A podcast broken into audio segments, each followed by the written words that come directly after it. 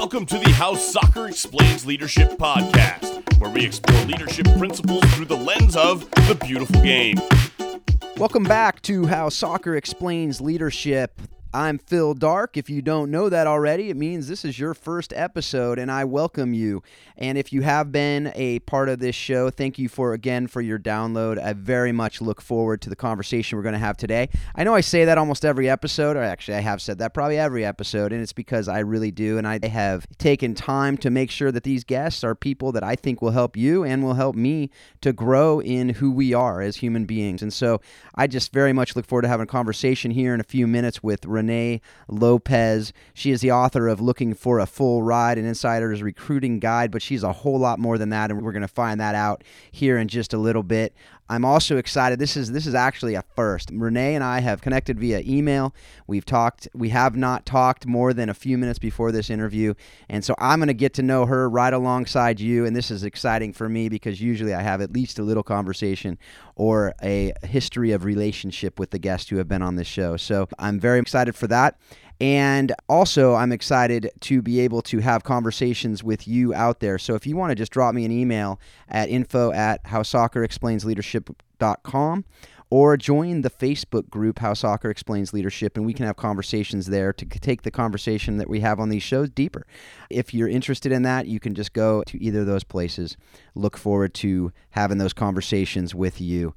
Without more from me right now, I want to introduce you folks out there to Renee Lopez. Renee, how are you doing? Fantastic. Thanks so much for having me here. Definitely. And I said it already.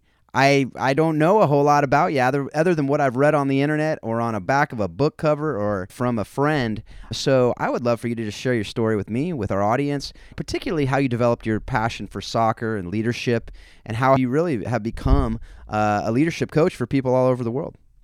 I actually started in the game of soccer, like many of you. I played on that four year old team and was on the team, the Marshmallows. We were really intense with our white shorts. And I think I figured out which direction the goal was after about four or five games. But I started there and uh, ended up playing through the ranks in high school and club and, and playing in college as well. And then decided to really get into coaching after I was injured. I started to get into coaching and I started coaching high school as well. I was a varsity head coach for three years and took over as being working with the club, became a director of coaching for a club.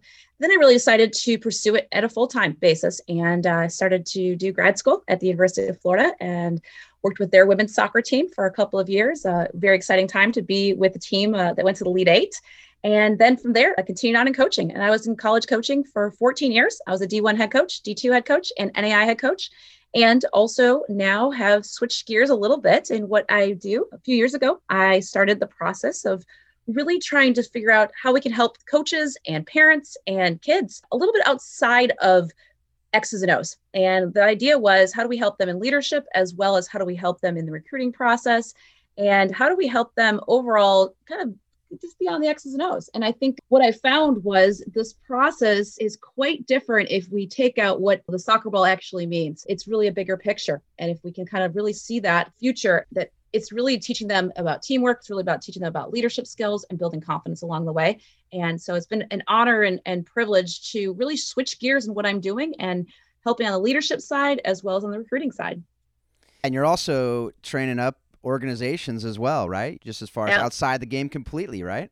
Absolutely. It's so funny. I've I've worked in organizations. I worked in the insurance industry and helped them building their teams and building leadership within their teams. And it's so funny. People will say, Well, what do you know about leadership?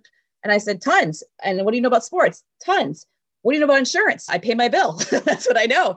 And it's funny. I said, because teams are teams and you know people are people and so if we learn how to lead them well and how to be a positive team and how to organize people along the way and also help guide them we can be successful overall and it's fun to go into organizations like that and, and tell a couple of stories along the way and, and be able to utilize the principles of leadership that transfer to any industry. And so I love it. It's it's a fun uh, thing to do and gets a little bit different in terms of uh, gets me out of my comfort zone for sometimes too.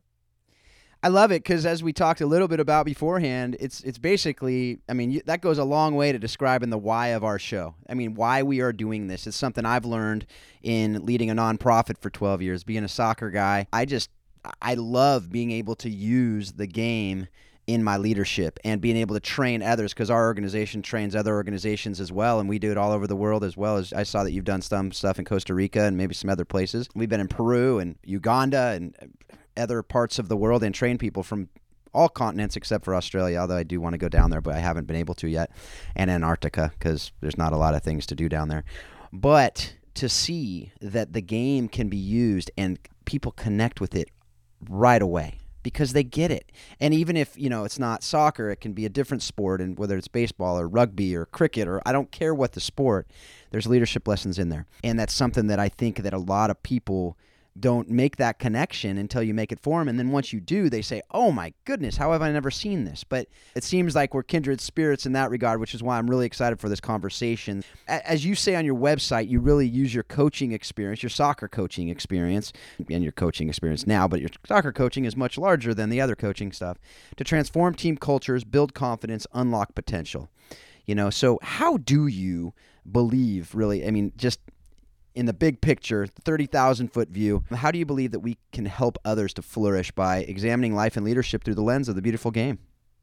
Well, you know, I think it's the idea of we, we come into soccer and, and we want to all contribute and we all want to help our team get better. And I think if we can take that principle to everything that we do and we serve our teammates. And we have whether you're in leadership or you're just on a team and maybe maybe you aren't the captain on the team maybe you aren't the the senior in the high school uh, team whatever it may be or club team.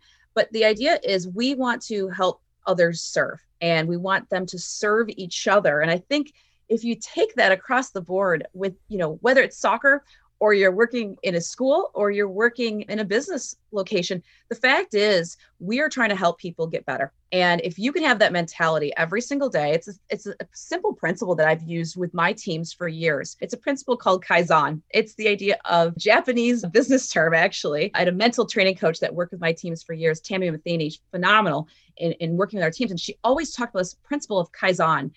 How do you get 1% better every day? And I mm-hmm. think if we take that principle, whether we're on the soccer field and we're just trying to get better with our left foot and shooting or serving a ball. And then we also take that into the business world. Okay. Maybe you're trying to get the next client or you're trying to make the next sale, whatever it may be. It all becomes how do we get 1% better every single day? That may mean a couple extra phone calls if we're talking in business world. It may mean a couple of the relationships that we develop on the soccer field. It may be get a couple more reps and, and take a couple more shots. And so I think it's really important that we we help high school kids, middle school kids, and even youngsters, those four and five year olds, even if they're just trying to figure out which way the goal goes or how to put their shin guards on, is how do we help them get 1% better every day? And, you know, I think it's something that's very attainable and it's something that we can also translate to how do we serve our teammates? Because if I get better with my left foot, I'll be able to serve a better ball into you to be able to help you score. And I think also when we look at that in, in our teams and an organization, whether you're working in a church or you can maybe you're a firefighter, it doesn't matter. You're going to be on a team that impacts people. And so how do we influence people? We influence them by serving them and loving them and helping them get better 1% every day. Yeah, I love that. And I, I, just think about it on a team, whether it's, like you said, a soccer team or others, just the idea of synergy as well is something that you learn from that too if you're getting 1% better and they're getting 1% better, that compounding effect of that is much more than 10% if there's 10 people or 20% if there's 20 people. It, it's exponentially greater. And that's something that you can really only see in a team environment. You can't see that outside of that. And to see it on a soccer field, it's actually it's much more tangible, I think, for to see it a, in a team setting in athletics. Would you agree with that? And and what might that look like uh, as you're training? Absolutely. You know, I think one of the things that I always encourage with my teams for many years is the thought that you're going to contribute to this team in a positive way or negative way. And so, what type of energy are you bringing to the team? And are you coming and just coming with complaining or are you coming with solutions? And, you know, I think eh, oftentimes we, we know that there's problems on the field, and this may be, we know we have problems in a business or problems in a marriage or whatever it may be is are you coming with solutions or are you coming with just the problems and, and just literally word vomit, you know, and coming out. Instead, it's the idea of how do we help in that organization or on the soccer field anyway to create solutions and try and figure out you may there may be four or five solutions to, to a problem there may be one or two but how do we focus on the solutions as opposed to being problem focused and controlling the controllable so what, what comes at us? And i think some days that maybe the weather is awful and you know i live in florida so it's a little bit different. Usually our, our biggest struggles are, are hurricanes down here but the east coast just got hit with quite a bit of snow. And you start okay well they have some challenges right now. Thinking of covid people are having challenges in terms of they want to get videos out to college coaches because they want to get seen. The fact is you can sit and complain sit and stir stew and all those things about the problems that are going on but instead i think it's really important. And again this, this term of pivot has come so so to the forefront when it comes to 2020 and moving into 2021 it has been something we have to just adjust and how do we provide solutions? And i think like i said i think that is do you wear a different pair of cleats today because you're on the field and it's a little muddy or is it how do you adjust and create a video for a college coach so that way you can still get seen even though the division one coaches can't go out to see him or in a business organization is okay well how do we figure out the, the solutions to the issues we're having in virtual challenges and, and how we're having to all be virtual right now? So i think it, it all transcends and it's just a matter of how do we approach it I think you just described my house basically right there. I got kids that are a, a, senior in high school. I have a nonprofit organization that has been pivoting all year. But with my son, it's uh, to say to him, you know, he's decided to go to junior college, which I'm very excited about. He's playing for a coach I actually played for when I was in high school, which is pretty amazing in and of itself.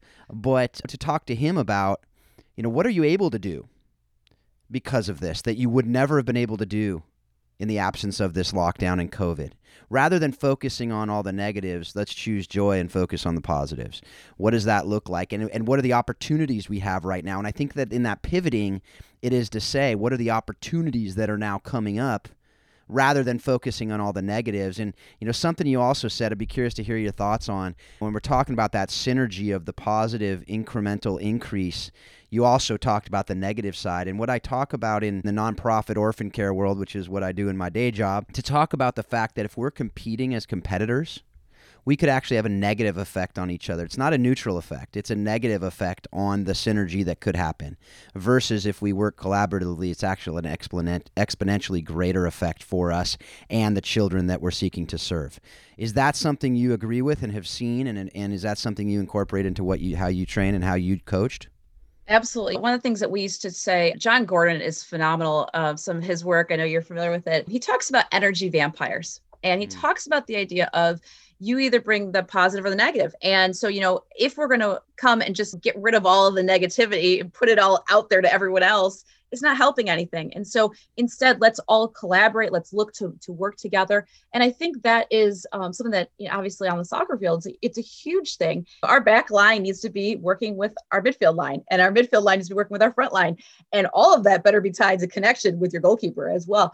And if we can have all of those lines being organized together, the small parts are going to create a, a very great product at the end. And that translates again to different organizations, whether you're working as a firefighter, like I said, or or maybe you're working in a dental office, whatever it may be. The fact is, you have to make sure that you're bringing your best every day and not bringing other people down. And I think that's a huge part, like you said, is collaboration together in a positive way, as opposed to just making everything about competition. Because I have found when you put a few heads together, things usually pan out to be much better in terms of creating those solutions we talked about earlier. And how about this idea? You know, talk, we talk about viruses a lot on this show, and not the COVID virus and lockdowns, but the viruses on teams. And one of the things that I've talked with a lot of people about is whether it's soccer or organizationally, as we're training up organizations, to say it's better to have a empty spot than to have a virus in the organization. Absolutely. And so, can you share what that means to you and maybe some examples of what that might look like? Sure. We implemented something called the no complaining rule in my team. And it was not that you couldn't bring an issue forward, but instead it was you can only come with solutions. Mm. If you had a problem, you came with solutions. And if you weren't willing to do that, then you were not helping our organization move forward. And it may be an organization, like I said, but your team, you're not helping them move forward and get better. And sometimes that may mean you need to leave someone off, you know, they didn't get on the bus. And sometimes that may be a best decision you could make because you are setting the standards of what you expect in your teams. And I think one of the things that we used in our team as well was this idea of that we all were part of a group and that was tr- going towards a goal. And we refer to it as you were being part of the CIA. And people say, well, what on earth does that mean, coach? You, you kind of got a little sidetracked here. And I say, no, it belongs character, integrity, and accountability. And we use that with our teams for many, many years is the idea of character being who you are supposed to be that's going to help the organization go forward, but also that you are true to yourself and what's going to be able to help you move forward and being a believer of Christ, I believe it's who God called you to be, as well as looking and saying that your integrity, like I mentioned, is doing the right thing. And I used to say to my players, especially when no one's watching, it is really easy to create a foul in a game when the officials are looking the other way. It's really easy. It can happen. Mm-hmm. You can do a lot of things. It's really easy also to walk away from a bench and not pick up the trash that was left there. But integrity says do the right thing, especially when no one's watching.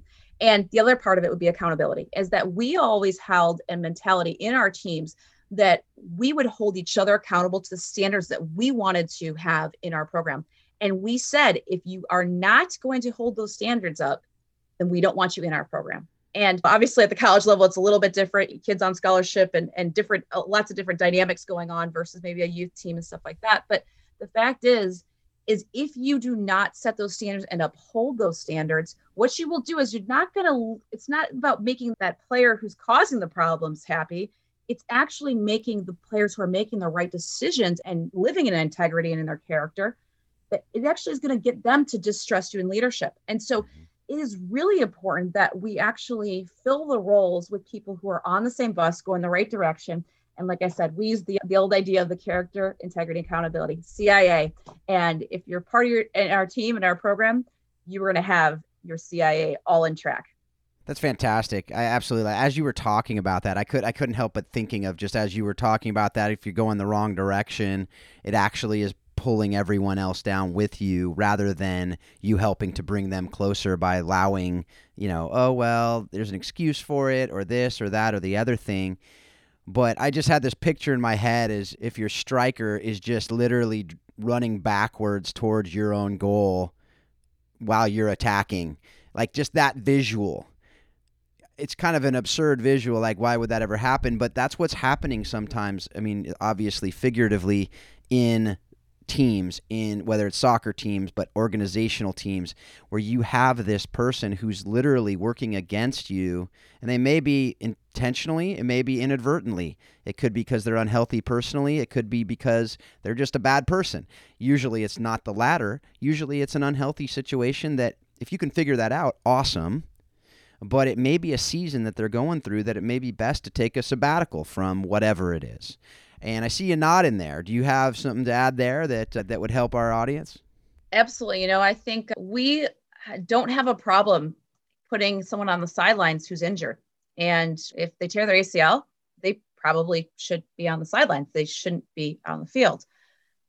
Why is it that we often don't realize that when it comes to, like I mentioned, someone who's an energy vampire?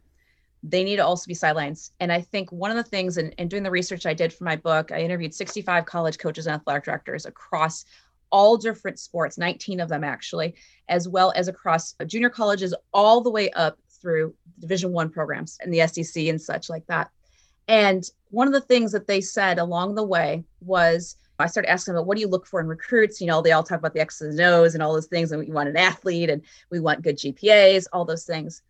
But the number one thing, once we get past the X's and O's and get past the GPA and test scores and such, the number one thing that they coaches said was we're looking for student athletes who have the ability to push past adversity and not bring other people down, but instead be a mentor to other players in their team.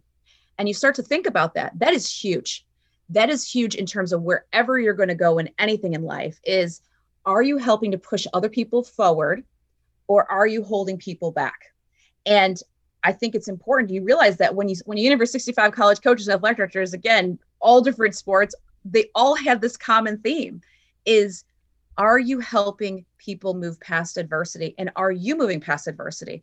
If not, like we said, sometimes the bus needs to stop and let them off. Okay, but we have to really look at this and evaluate and say, if we're okay with taking someone off the field in terms of they're dealing with an ACL, we also need to be okay whether you're their best player or they're an average player take them off the field if they be detrimental to your team to move forward. And I think if we can have that principle going forward and, be able to show that you're dealing with adversity does impact how your rest of your teammates respond is, is huge. And I think it's transformative to your team going forward.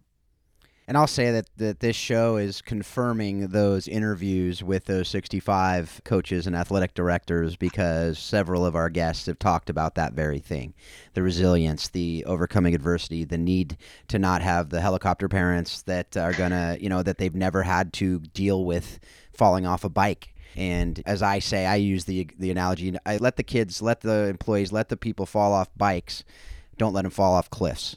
You know, and that's really where that comes to we're there to protect them from the cliff but allow them to experience the falls on the bikes because that's where you're going to learn. So you talked a little bit earlier about Jon Gordon and I know we talked about him and I've heard him in interviews and I would love to hear how you have assimilated his teachings and his books and and you are a train you're a certified trainer with his materials. And so how are you using them? What's it got to do with the sports and soccer and, and all of that and it just really just really general question there. I know I'm, I'm throwing you it might be a softball or it may be a 90 mile an hour fastball i have no idea but i hope that you can just really help us because i love hearing him teach. I've loved reading what you've written and just the little that we've gotten to know each other. So can you just kind of bring those two together I think Jon Gordon has phenomenal books. I highly encourage if you are having some issues in your team, and maybe maybe you as a coach or a parent, maybe you are the problem, and you start to realize, oh shoot, I need to change gears here a little bit. Encourage you to read The Power of Positive Leadership as well as Power of Positive Team and the energy bus three great books he's written all about really you're changing your attitude and your perspective when you face adversity and how do you kind of really switch gears and in the moment there are times where we have to have a mentality of this is good, even though it's not feeling like it is. So Micah mentioned uh, Tami Matheny, our mental game coach, worked with my teams for years. She wrote a book on that as the idea of dealing with adversity and how do you shift gears in the midst of so many challenges. And instead, what it is, and, and Jon Gordon speaks about this, is look at it as an opportunity, like you mentioned earlier look at it as an opportunity to move forward and grow. You look and you see how many virtual things are happening nowadays and just virtual campus tours that didn't exist for high school student athletes to take a look at colleges. And some of these kids are, are in complete shutdown mode in California or even other places of the West Coast. And they are not able to really go and visit a campus. And so one of the things that Jon Gordon speaks about is that, you know, we have to look at challenges as opportunities. Well, it's an opportunity for these student athletes who want to really go visit campuses, but they can't, you know what? They're actually being able to go through and do a virtual tour and they're being able to cross some schools off the list just because they have the virtual tour. And they save themselves time and money in traveling to those schools. And now they can refocus their time and energy on other schools that they may be a, a good fit for.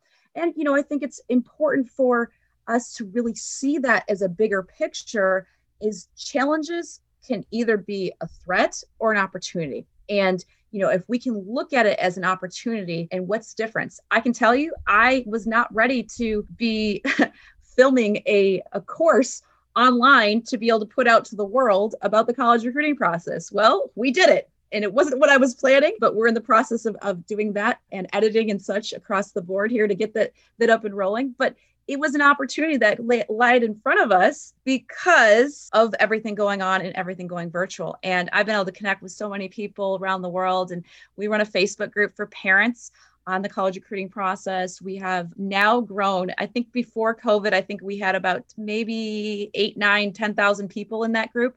And now we've doubled that. And so it's been able to reach more people to help them through that process. And it's really looking again, like I said, opportunities versus challenges. Yeah. And something that just came to my head there too is the idea of the uh, opportunities often i mean this opportunity and adversities and these things that we'd never these obstacles lead to innovation right? You just talked about that. And i just had this old saying we've probably heard from our early days in church which is god uses imperfect people for his work.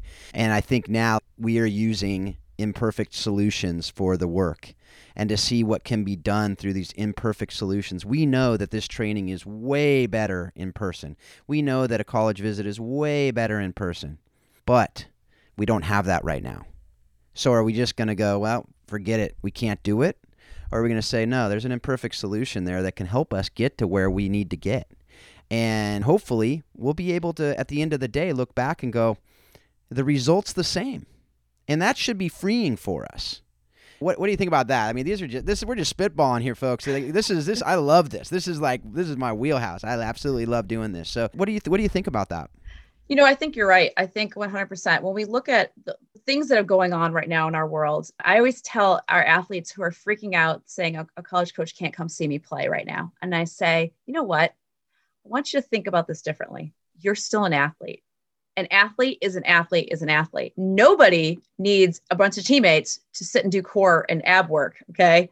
Nobody needs a group of teammates to get out and do some ball work and do some technical skills. Nobody needs teammates to go out and run two miles. The fact is, you can now develop your discipline as an athlete and now you may have some free time to do some things that you you know maybe you're traveling to practice i know some kids are traveling you know half an hour 45 minutes away to go to practice and you're spending time in the car which may not feel productive but what i found is i've actually found that i've introduced some uh, of the kids that i work with and interact with to books on confidence, to books on leadership. And you know what? They probably would not have had time to sit down and actually read a book, but they have been able to during this. So it really is how do you shift your mindset? I, I can tell you there's lots of really cool projects that are going to come out of this COVID time. And I think if we can keep that mentality that you're always an athlete, so how do you just adjust being an athlete? What does that look like and how is it different? And like i said that transfers to every aspect of life right now going on. So we have quite a bit of growth that we can all do every single day. And the question is do we make time for it and I think one of the things that COVID has done is forced us to have time to do it. Yep, yep. And I have been able to connect with people and in ways that I never thought I would. And it's really exciting to see yeah, even friendships as you as you think about like I just think of I talked to my wife this morning about this very thing. I have a great friend who we're now saying every week, let's get on a call. A Zoom call, FaceTime, whatever. We can see each other and it's like we're having coffee because now we're getting more used to that, right? I said to my wife, why don't you get a weekly or monthly? Or she's like, I could probably do quarterly, but I don't know that I could do weekly. But to get these calls where we're, we're sitting across from each other. And this isn't ideal. We'd much rather be sharing a meal around a table to really get to know people. But if this is what we have, it's better than when we were kids. It was like, this is like the Jetsons where we're going, this will never happen, where you can see somebody when you're talking with them. But, you know, for younger people listening to this, I just completely lost you. So I apologize for that reference. Go look up the Jetsons. It's pretty amazing. But those things are great. And I, I talked to my son about that with videos. He's like, Dad, no one's going to be able to see me. I said, well, look, this may be that you're supposed to go to a certain school that you never would have gone to otherwise. It may be that you need to get creative and go to the park. And, you know, I just watched the other day, I watched a Instagram video of Scott McTominay, Manchester United midfielder, if you don't know, folks, but he was literally just juggling and he kicked the ball super high and just stopped it on his foot. If I'm a college coach and I see that, I'm going, okay, I need to at least give this kid a look. I need to at least know something about this kid, right? Now, I'm not saying that you're going to be able to do that, but if you have cool things that you're able to do that might be that little something that that's a little special, you know, that you never would have done otherwise because Absolutely. you want to show whatever. So these, again, these are things that that look on the other side of it. Even looking outside my window, I look at the clouds and I see gray skies and it's just gloomy and I think about all the things I can't do outside because of that. But then the, what's the flip side of that? Well, you know what? It's kind of cool to sit in a room and be able to listen to the raindrops. We really need rain. I actually am in California where everything's shut down. But we need rain. We need snow. We need these things for what's so there's everything has its shadow. Right? And so how can we see what's on the other side of this what seems like a really really bad thing? We could talk about this for a really long time. I think you know you get the point. And do you have anything to kind of close that up that part of this conversation?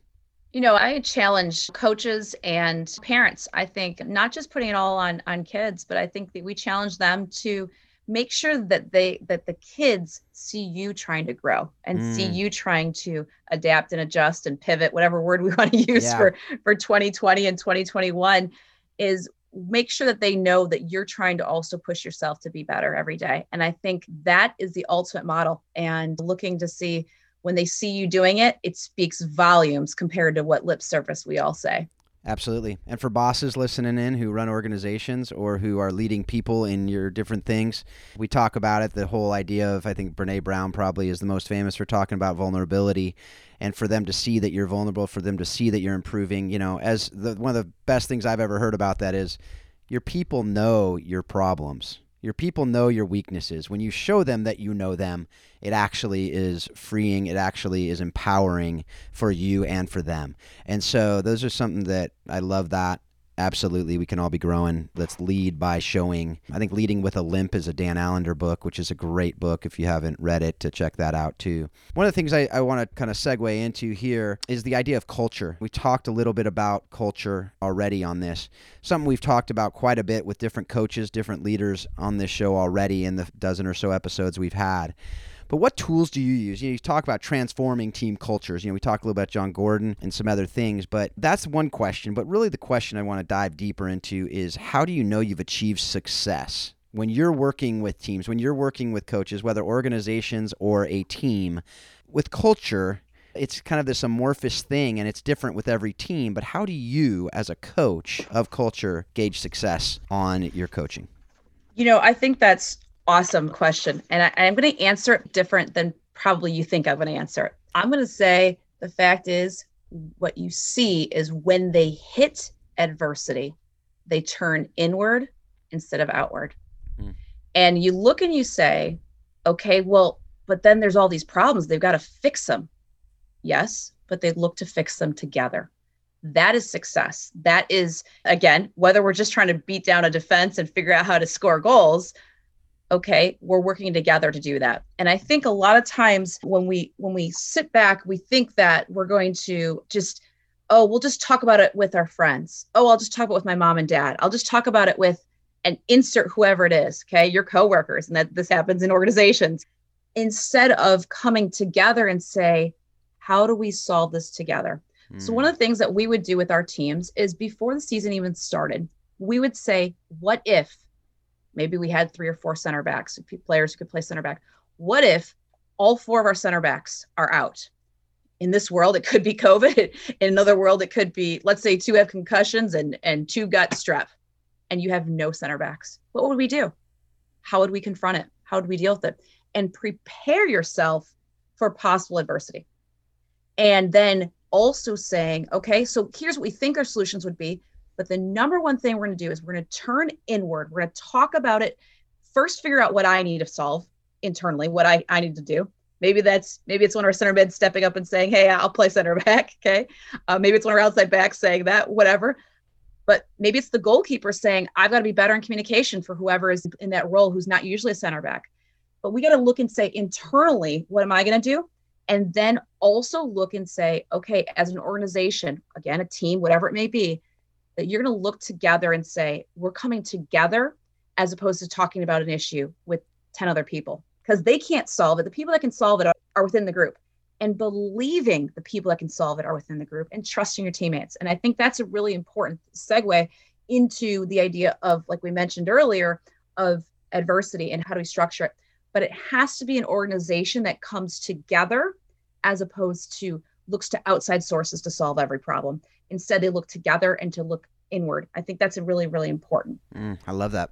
And so, with that, what you didn't really talk about there that I'd love to hear as well is just what tools do you use to be able to get there?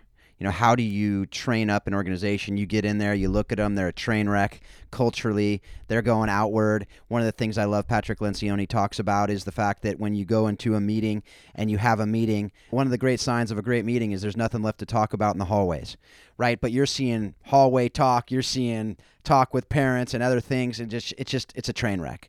So when you're going into that how do you address these people you know, I think it's first and foremost is making sure that the leadership has the right vision and that it is the right mission overall and that we have a common goal as an organization. Again, that could be a team and trying to win, but also making sure that we're not trying to win in awful ways and winning with making sure that we're winning with integrity, but also in development of our kids. And, and, we're trying to not always place winning over development, especially at the youth levels, a little bit different at the college levels or professional levels. But I think also entails as well is working on understanding personality types. I'm DISC certified for many of you guys don't know what that is. It's really a, a personality understanding is probably the best way to put it is that we really think through and go, okay, how does someone typically respond? If they respond this way normally, well, how do they respond under stress?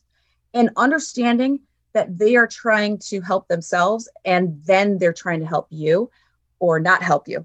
And so thinking, understanding what those personality types may look like and where the conflicts will arise and then helping them walk through those. And so I use the DISC assessment as well as lots of other different tools, but really also creating leadership teams that are representative of the entire organization. So what we always did is we would have Olympic teams, is what we created within our college teams, have a couple juniors and seniors that were the leaders of that or of that Olympic team, but we had a couple sophomores and a couple freshmen. And the freshman was just as much uh, accountable to that senior as the senior was accountable to that freshman. And so I think creating situations where they all feel like they can speak openly. We can have vulnerability, like you mentioned with Brene Brown, but also that we can know that we can speak life into each other too and encourage. And we did not allow negativity to be had and said to yourself or to others. It was always the idea of how do we help build somebody out? So, what we would do at the end of every practice, and I think this is a tool everyone can take with them, no matter if you coach five year olds or you coach professionally, at the end of every session, we gather around in a team in a team huddle and we would actually highlight different things that happened in that practice or that game. The fact is, not every game you're going to feel like you had a lot of highlights. Okay. Mm-hmm. Things just didn't go well. But could we build up the things that were good? You know what? Even if we lost 10 0, did we stop? Or did we keep fighting for all 90 minutes? Okay. Mm-hmm. And we had the mentality of that. Did we keep a positive attitude? Did we make sure that we were supporting our teammates? And we would do all these things and we would just have it so it was, we called shout outs. And we would just shout out things that were good that we want to focus on going forward, even if the results weren't what we wanted. And so, how do we have those shout outs? That can happen, like I said, in business organizations, that can happen on the field you literally just look to point out the good and focus your energy on that good. And even if it was a 10 0 loss, what do we do well? How do we help each other keep doing those habits that we started with character, integrity, and accountability? Yeah, there's so much there. But one of the things I, I really want to highlight there at the end of this question, I'm going to shout out the fact that I love that it's it's not a one stop shopping. It's not a here's a checklist of things you do. You're a great culture. It's not a you've done this. Now you're a great culture it's continual. It is a every game, every practice. It is something that, and it's not something that just happens. You got to be on the same page with mission, vision, values. Lencioni again, he's a guy I really respect. But the idea of build a healthy leadership team, create clarity, communicate clarity, reinforce clarity. It's just clarity, clarity, clarity, and celebrate. You know what you celebrate, you'll practice. All these different things. You know, they're all great sayings but we can't just leave them on paper, right? We got to make sure to be reinforcing them in everything we do and not just have the theory but to really be practicing it. And so that that's what I was hoping to hear and doesn't surprise me that's what I heard because that is something that, you know, you can't just you can't shortcut this stuff. It's going to take time. You're Absolutely. not going to come in day 1 as a coach or players and go, "Here's the culture we're going to have." Take it or leave it, or shape up or ship out, and that's not the way it works. You got to build that trust, you got to develop the trust, and then you got to you got to play it out over time and be consistent. And all the CIA that you talked about earlier goes into that. So there's a lot I'm going to be taking out of this interview. I got all kinds of acronyms I'm going to throw out. People are going to have no clue what I'm talking about. Just go just go listen to this episode. You'll understand all of it. It'll be good. So I love it. That goes into that incremental building on not just happening. One of the huge things about that is goal setting, right? There is a difference between goals and dreams, and it's really the process I think that goes along with it. And so, why do you believe goal setting is critical success, and and how can leaders increase their chances of reaching their goals when they are developing and setting their goals? We've all heard the the acronym smart goals and being specific and measurable and attainable and we can look through all of those different you know putting a timetable on it those have obviously been proven in sports psychology time and time again but i think why is why are they important overall is because we need to have a vision of where we're going and how our vision as an individual impacts the team. Let's just take this on the soccer field. If my goalkeeper says they want to do better in crosses when a ball's coming in from the other team and they've got to go deal with it in you know, just outside their six, well, that's my goal as a goalkeeper. Okay. What is my goal as a center back? What is my goal as an outside back in that? What is my goal then as a forward to help that goalkeeper complete that task? Okay. Well, guess what? We want them to have an awful service that's coming from that outside outside forward that's coming at them, right? So what can we do? Let's put them in a position that they're not being able to serve a great ball. And so that goalkeeper can now make an easier catch. Okay. Mm-hmm. Better yet, let's have our goalkeeper have less to deal with. Let's have our forwards come back and defend and be the first line of defense. And so we start to take that and you translate that. Okay, well, what about our midfielders? Our midfielders want to score more goals. Well, that may be a little bit different in what our forward line, maybe they're trying to score more goals, but they're trying to also have more assists. How do we help each of those players develop not only with our own goals, but then how do they impact each other? And I think that's what translates, especially when you're looking at a college team or even high school teams, is we need to set our goals and make sure we're being held accountable to them, but also we're sharing with other people so that way they can help us attain those goals. And again, they they all they all are intertwined when it comes on the soccer field. Okay, if we want to be better as a team defending, well then we all have to take our roles in that. And so we have to be very clear and concise in our goals. But if you are clear and concise, you tell other people about it, you have you bring on people to help you attain them, you're more likely to attain them. And if they're measurable and if they're specific, they're more likely to be uh, attained. And I think that's really important. Now I look at that, I translate that to what does it happen in my life? And I, you know, people say, Coach, you wrote a book. And I say, Yeah, I had never written a book before in my life. And I have no problem telling people that. I it was my first book, my first attempt at it. Oh my gosh, I have no idea what I'm doing. Well, I got mentors around me. I figured out my specific goals. I figured out what I wanted to do. And guess what? Initially, I was going to write this book. It was just going to be my opinions and my thoughts. And then a great mentor said to me, why don't you bring in a few other people? He looked down at my phone. It was a funny, funny conversation. Looked at my phone. He goes, How many other college coaches friends do you have? In your phone? I go hundreds. I said, I've been, I'm in this business for a long time. Yep.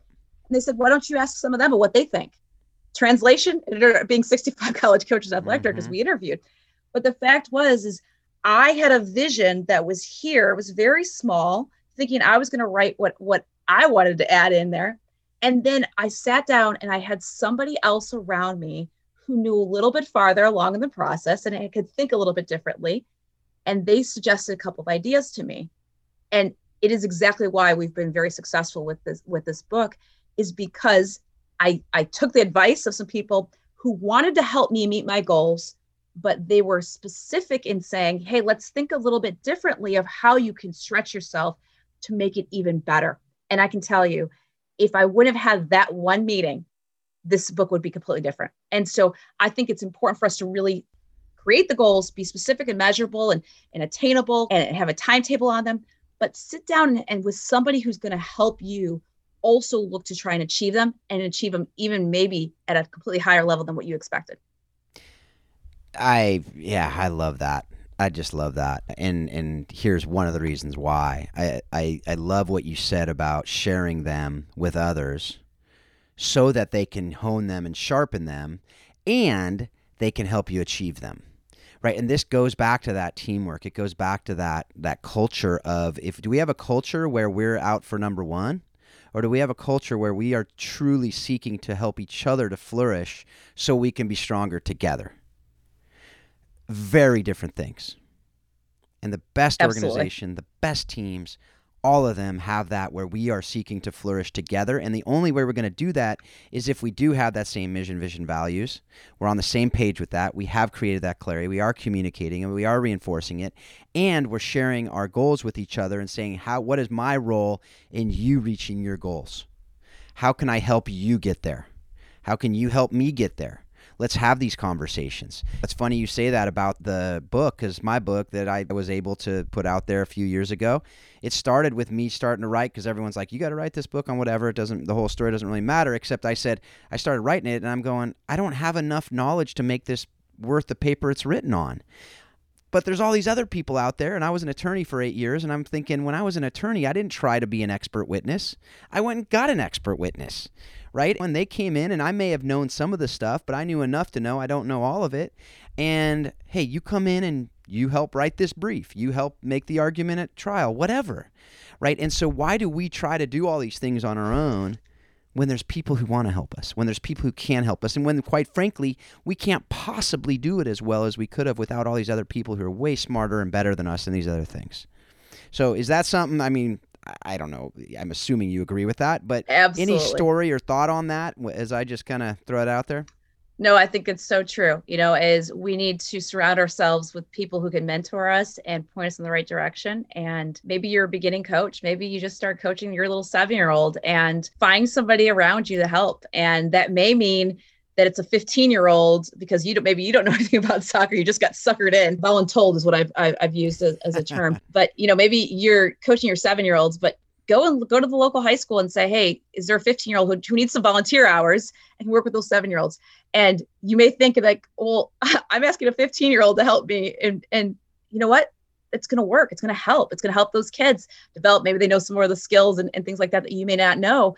And so your mentors may come from people that you don't expect. And having someone push you towards whatever goal you want to achieve is going to be essential. The, the key part of that is having a mentor and someone to help you point in the right direction. Yeah. All right, we have a we have a little bit longer. Man, I wish we could go on for a lot longer, but we got a little bit left. So I want to give you a chance to just really share with your book. I mean, you talked about the book a little bit here. I want to just hear from you why you wrote it. I mean, you gave a little bit into that, but what what, what do you hope that readers will take away from it after they've read it? What do you hope the effect of this book will be? Because you didn't just write it because you wanted to have your name out there on a book. So, what do you hope that readers will take away from it? So, for many years, I was doing recruiting presentations just as a college coach. You go into clubs or high schools and, and, and go and speak. And inevitably, somebody would walk up to me afterwards and say, You need to write a book on that. And for 14 years, I looked at them and said, You're crazy. I don't even know how to write a mm-hmm. book. I don't even know what that even means. I don't even know how the process even looks like. And so for 14 years i kept blowing it off and blowing it off. And and finally i got to a point where i said maybe i could do this. And i said huh. Well i had the powerpoint already done. I had the I, the basis of things. And i started looking and go i kind of have some chapters kind of already made. And so i started to think of why am i going to do this? What's the overall purpose? The fact is i found in so many seminars and interacting with families over so many years and offering out so many scholarships along the way. And again, I was a D1, D2, NAIA, as well as I was a compliance director um, for NCAA as well. And so I, I had a, a good uh, perspective, a little bit different than maybe somebody who's just been a Division One coach or just been a Division Three coach. And so I can kind of put it all together and say, I want to help these families understand what college coaches really want versus what they think that they want. And what I found is they all watch the movie uh, The Blind Side and they think that every single college coach is just come knocking on their door because they're talented and offer them scholarships and, and they're going to promise them the world and, you know, uh, give them everything they, they want. That's just not how it works, especially in soccer world. This is not how it works yeah. for 99% of, of the student athletes out there. Maybe if you're on the national team, maybe a little different. So we wanted to really teach them how do we help you guys understand the process without having to hire a recruiting service and spend thousands of dollars you do not need to do? And you know how to teach them what to do on social media things in, in terms of what should i actually say in an email when i send an email to a college coach? What should i include in that email? What should i not include in that email? What should i be doing to promote myself when i go to a college showcase? How do i make sure i get seen? Well what if i can't go to a college showcase? What else can i do? Go to a camp. How does that work? What should i be doing at that camp? What should i be doing in terms of creating video and what is all this thing called a national letter of intent? What does this look like? Well, what are these different divisions of this NCAA Division One, Two, and Three, NAIA, junior college? What does it look like? National Christian colleges. What do all those things look like? Mm-hmm. And I found over time, many parents didn't have that education, and some even some high school coaches and club coaches didn't have that education of what do college coaches really want and so I decided to make a bridge and be that bridge for them. That's what this book is all about is to help families understand what to do. Don't hire a recruiting service. get get a copy of this book and it's going to walk you through it and it's not just my opinion it's 65 college coaches and athletic directors we also have admission staff financial aid directors people in test prep people who who are around this situation day in and day out telling kids here's what you need to do and here's the things that you don't need to do and how do we prevent you from making mistakes one of the big mistakes we see across the board is parents are telling the kid well you need to get a college scholarship you need to get a college scholarship and so what transcends into an email to a college coach is in the first initial email, they go and they say, Well, coach, I need a college scholarship. And I tell everyone that I work with, and I say, You know what that is? That's like going on the first date and saying, I love you, let's get married. Yep. And the fact is, you haven't built a relationship with that coach. They don't know who you are in terms of your academics, in terms of who you are, and, and like we mentioned about dealing with adversity. They may not have even seen you play yet. And so, how do we make sure we don't make those mistakes? And we want to be able to help families with that process and really walk them through what they should do, what they shouldn't do. And, you know, we, we try to help them every aspect. What I found, all the pet peeves that college coaches have, and then all the questions that parents had. We interviewed a lot of parents for this to gather enough information so we knew what questions to be asking. And we found to be very successful and, and be able to help families through this process and it transcends as well through COVID. And it's been really fun to see hundreds of kids get committed in the midst of this past year of craziness. So it, has been really a, a fun uh, adventure to go on. Never thought I'd be an author and do all this, but it's been a really fun adventure because we're able to help families with what they need most. Yeah, and I I will echo what you talked about. It it it, it is a great book, cover to cover covers the process from start to finish. If you have any questions about any of it, there's a section. If you're a Christian, there's a section on Christian colleges. There's stuff about ID camps like you talked about. Really, any question as I'm reading through it, as I'm just even as I was flipping through it, I'm going, man, she hit everything. Like any question you have, I've been through the college process a couple times already, and people ask me a lot of questions, and I'm just gonna go here. This is a great book right here. If you're watching the video, there it is, and it's just it's great. We've had a couple uh, another recruiter on the show, which has some great information on it as well. But this is like in detail, in depth. We can't possibly cover it on this show. And really, this show is not about recruiting per se, but this the thing about recruiting too is the lessons you can learn, as she has in there, even a chapter beyond the X's and O's and things that are important. But I would say from recruiting itself, we can learn a ton of lessons, which I, I got into a lot of those in, a, in the interview with Don Williams, which if you haven't listened to that, folks, you can go back and listen to that one. But there's so many lessons we can learn about life if you're a organizational leader you can learn so much from the college recruiting process. If you're looking for a job somewhere, you can learn a ton from the college recruiting process. So, definitely highly recommend it. Unfortunately, we don't have a ton more time to go into all those details, but I do have a couple more questions for you. The first is how do you use lessons you've learned directly from the game of soccer uh, in your family, other areas of your life outside the game?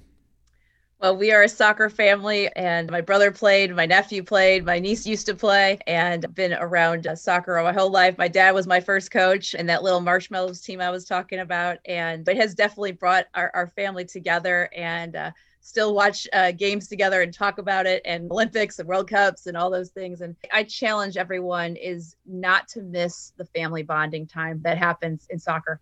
And I think obviously I've coached college and high school and, and club and such. And you know what? When you when you fast forward 10 years later which i've been able to have now of the experience of that it's really not about the x's and o's that you remember. It's about the teammates that are around you the coaches that help support you. And uh, i always tell my players when they're coming in as as freshmen i say look around you. Some of these girls are going to be in your wedding. And they're all looking at me like i'm crazy as, as mm-hmm. a college coach. And i'm like no fast forward. And having been now to many of my players weddings and now many of them are having kids and things like that and, and, and you look and you go who are their bridesmaids and it, it's really fun to, to see. So you know i think the lesson of soccer is much bigger than just x's and o's but the idea of it is something you can bond over. It's something that you'll get to know people that are not like you and you'll build relationships. And i think that translates to the entire world. And mm-hmm. being a student athlete whatever age group you do that at i think it's important to really realize you learn how to work in a team. You learn to interact with people that are not like you and you've learned an opportunity to value fun and also going to a common goal. And I think those things are, are something that will never leave you of lessons. And especially, like we mentioned, you'll learn adversity and how to get through it together as a group. Yeah, that's so good. And, uh, you know, I just look at that and I think of the, organizationally too in a job in a profession look back to my law firm career like i don't remember wins and losses on a brief or a motion or anything i remember the relationships built there right in any anything you do now i'm not saying everyone is the same there some people may still be dwelling on their you know i still have a, a bitter quarterfinal CIF loss. I'm not going to lie. I, I think back and I can picture every goal that was scored against us in that two to one loss to Diamond Bar. But that is but t- again it's the loss right? It's the overcoming adversary that we remember not the not typically the wins. But anyway that's something that those all of those things are, are fantastic. All right last question as we wrap it up. What have you watched read or listened listened to recently that has impacted your thinking on how soccer explains life and leadership? I think uh, my favorite book is the Bible, and I think it, it is the ultimate um, discussion of being a teammate and how do you help people go forward. I, I believe in, in Jesus and, and what he's done in disciples and being able to bring a group of people together. And I think when you read a lot of uh, the New Testament, it talks a lot about that. So it's it's amazing to be able to see how those lessons transcend into soccer world and, and vice versa. Absolutely. I mean, you talked about a, a, diverse bunch of people bringing them together for a common goal. They, they don't get much different than the disciples. And I, have actually just been reading through Mark and and just to see the differences of these folks and how they came. And it's just it really is an amazing amazing picture of that teamwork. And it's the first first person to say that. But I totally agree with that. That's fantastic. Well thanks again, Renee. This has been a this has been a blast. I've really gotten in, you know enjoyed getting to know you. Hopefully, this won't be the last time we have a conversation. The last time you're on the show. Hopefully, we'll be able to have some more conversations like this and figure out how we together can work to help others to flourish in, in different ways. So, thanks a lot for being on. Absolutely. And if anyone would like to reach out to me, they're welcome to find me at email at info at lookingforafullride.com. And they can also uh, find my book at lookingforafullride.com if you guys are interested yeah, and you can pretty much get all the information you want to know about Renee there, as well as contact her to get a speaking engagement, to be able to do training, whether you're an organization. She does all kinds of stuff. You can find all that information there. We'll have that in the show notes as well, how to get uh, in touch with her. And also on a show note, you can find the Facebook group link. You can also get any other information from this show, the different resources that we've talked about. So, folks, you know, I, again, as always, I just want to thank you for being a part of this conversation. I just want to thank you for taking seriously your leadership and the lives that you're able to be stewards over. And so I just I just hope and pray that you take everything that you're learning in this show and you use it to be a better leader. You use it to help others to flourish and you use it to help you to understand deeper how soccer does really help us to explain life and leadership. Thanks a lot. Have a great week.